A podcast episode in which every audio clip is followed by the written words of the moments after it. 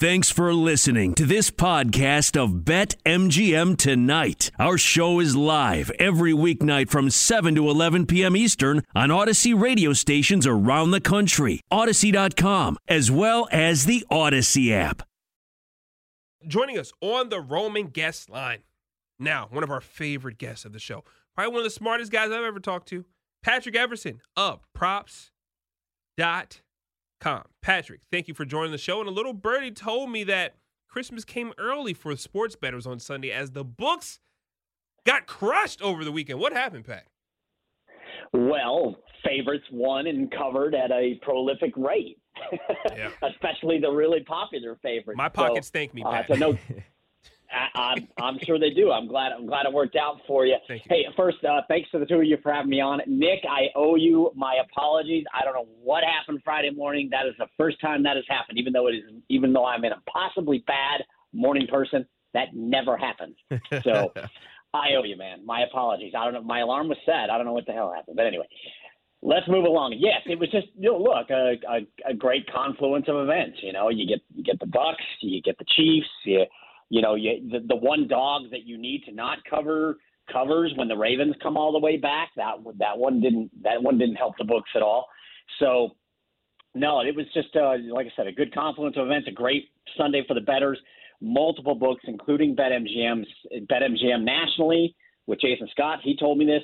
BetMGM here in Nevada with Jeff Stoneback said the same. This was the betters' best weekend of the NFL season. So alternatively, it was the books' worst Sunday of the NFL season. Patrick, first off, all can be forgiven. Everybody gets at least one shot at not being a good morning person. I have been there plenty of times, so don't you feel too bad about it. Uh, look, this season has just been uh, just so unpredictable in the NFL. Uh, we, we're here, you know, we're talking earlier about just the changes in odds for MVP, let alone who you think's going to win the Super Bowl, and uh, uh, just game by game. Can you think of another NFL season uh, that just even comes to mind that's been as close to this in terms of just unpredictability week by week?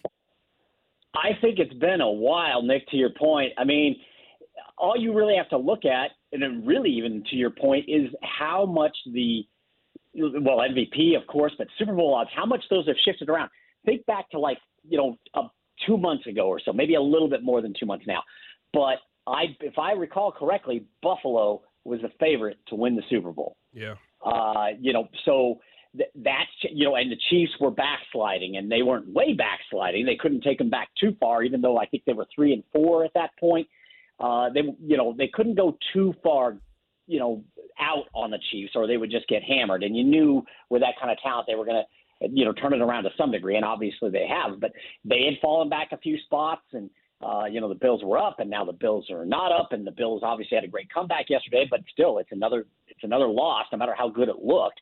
So, you know, and now you've got all of a sudden the New England Patriots right in the thick of things. They are pretty much third on the Super Bowl odds board for every, everything I've seen. So, yeah, I would say it's it's very fair to call this one of the most unpredictable seasons in recent memory. Uh, it's it's been fascinating for sure, and it's been such an up and down for betters and books. The betters had a great run through October, and the books beat the hell out of them in November. And then you get this weekend here, which was all just all, a lot of chalk, a lot of public betters very, very happy.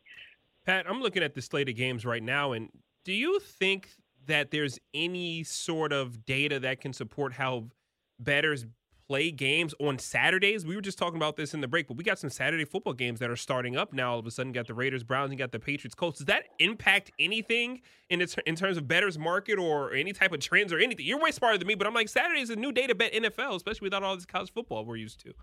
Oh, it's always awesome to have Saturday games. It's like Christmas comes early. It's fantastic. uh, I don't think it. I haven't asked about it. It's a good question. I haven't really asked about it. I wouldn't think it impacts too much. You know, you know the, the the bigger impact is is Thursday with you know if team has to travel, especially uh, especially if they travel a decent distance. You know, on the sh- on the short week, but that's tough for both teams, the home and the road team, to have the short turnaround, especially if you're dinged up at all or or these COVID issues, as we've seen. That Yeah. you know, if you get in a 10 day COVID protocol and you've got a Thursday game, you might miss two games. Yeah. So uh, I think that's that's more so with the Thursday than with the Saturday. But it would be interesting to check into. I'm sure it's I'm sure there's uh, some you know some some numbers, some stats, some analytics that that would uh, that might you know may may support the home team or how maybe the, how the home prime time game goes uh, yeah. on Saturday night. But uh, yeah, I think the Thursday game is probably a little bit more interesting. Saturday gives them a little bit more room to to kind of rest up, get healthy, that sort of thing. You know, you mentioned the the Patriots and Colts playing on Saturday. It does kind of throw you off, and it sneaks up, and you're like, "Oh yeah, Saturday games. That's right," which is great because we get more football, and I'll take it.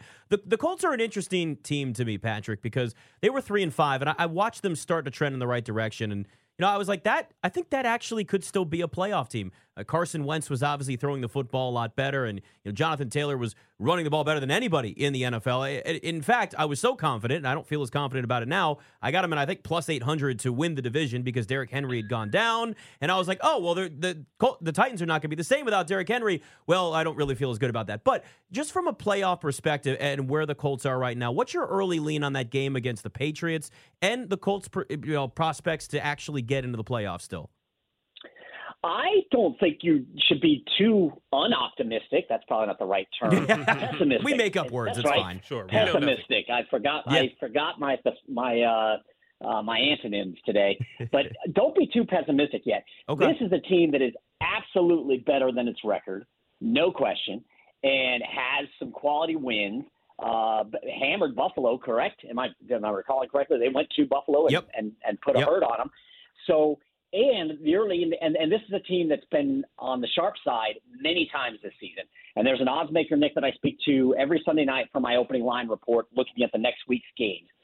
And he said we opened the game pick 'em, and this is one of the first books that puts it up each week as well.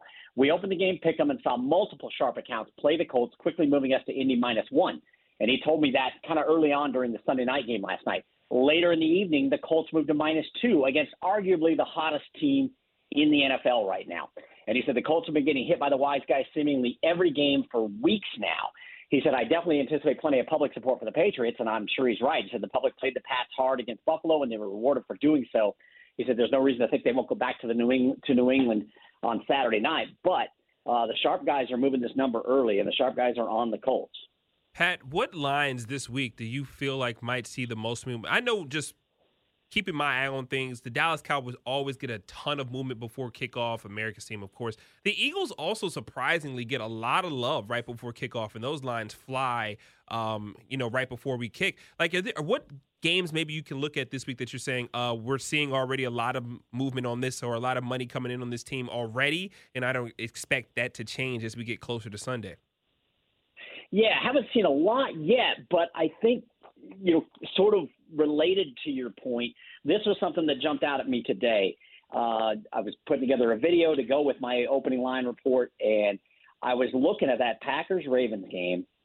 And you mentioned this a few weeks back, and so I've tried to be a little more prepared, uh, Quentin. Well, thank you, Pat. When uh, when you brought this up a few weeks ago, and I was like, I got to make sure I I got to be on my toes here with Quentin. That's right. Uh, but you mentioned look ahead lines, and so I'm trying to you know pay a little more attention to those not looking forward, but so much looking back and then comparing with what the number is now. And so that's why the Packers Ravens game really jumps off the page to mm. me.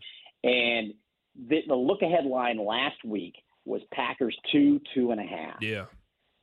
The odds maker I spoke with Sunday night, every Sunday night, open seven. Obviously, he said that's based on Lamar Jackson not playing. The Packers are not going to be seven point favorites if if he heals up and he goes. But it's like the books are saying, hey, we're going to put this on the board, and we don't think he's playing. So uh, it, I just thought that was interesting that it was, you know, that the Packers were already like two, two and a half at Baltimore, and now laying a touchdown, maybe a little under a touchdown. I think the first move on this was from seven to six and a half. But I think that's fascinating, and I think that's a that's something that, um, you know, that, ca- you know, casual players you don't want to. We don't all want to spend a time, bunch of deep diving and analytics and all that, but pay attention to those little things because when you're suddenly, uh, you know, if you were thinking, uh, you know, Packers this week or last week, and now all of a sudden you're, you know, it, but you didn't pull the trigger. You know, it's not worth it now. And if you were thinking Ravens last week and you held off, well, look, they had a nice little comeback yesterday, and now they're getting a touchdown. So I think that one is kind of fascinating. I see the Chiefs right now on Thursday Night Football, an early four point favorite at the Chargers. Are we we back at the point now where the confidence level with the Chiefs is what it was at the beginning of the season? Uh, or are we still kind of looking at this and going, Patrick Mahomes, I don't know. It's been about the defense recently. They're, it's just so hard to gauge the Chiefs because of the way they started off. And now you're seeing who you'd expect to play well and Patrick Mahomes not looking the same. And then the defense suddenly looking like a great defense when before they couldn't stop anybody.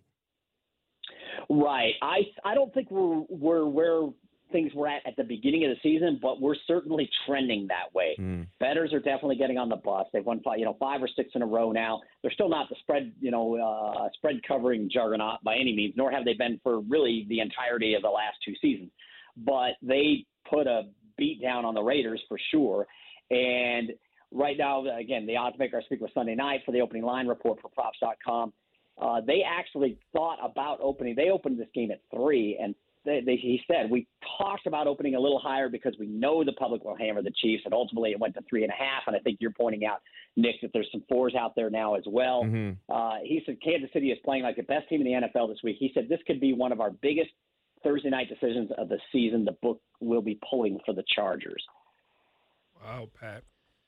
I need I need some kind of clarity because I'm I've been betting against the Chiefs for quite some time now. It's my it's my pastime. But now the Chiefs starting to turn the corner. But the Chargers also one of my stay away games. So this Thursday might be the first time in a long time that I sit back and just watch as a fan. Pat, thank you so much for joining us here. I can't wait to talk to you next week. But most importantly, I can't wait to follow you. Well, not already followed, but see what you have for uh, us on Twitter as you're writing for props.com. You always put some good information out there. So thank you for joining the show.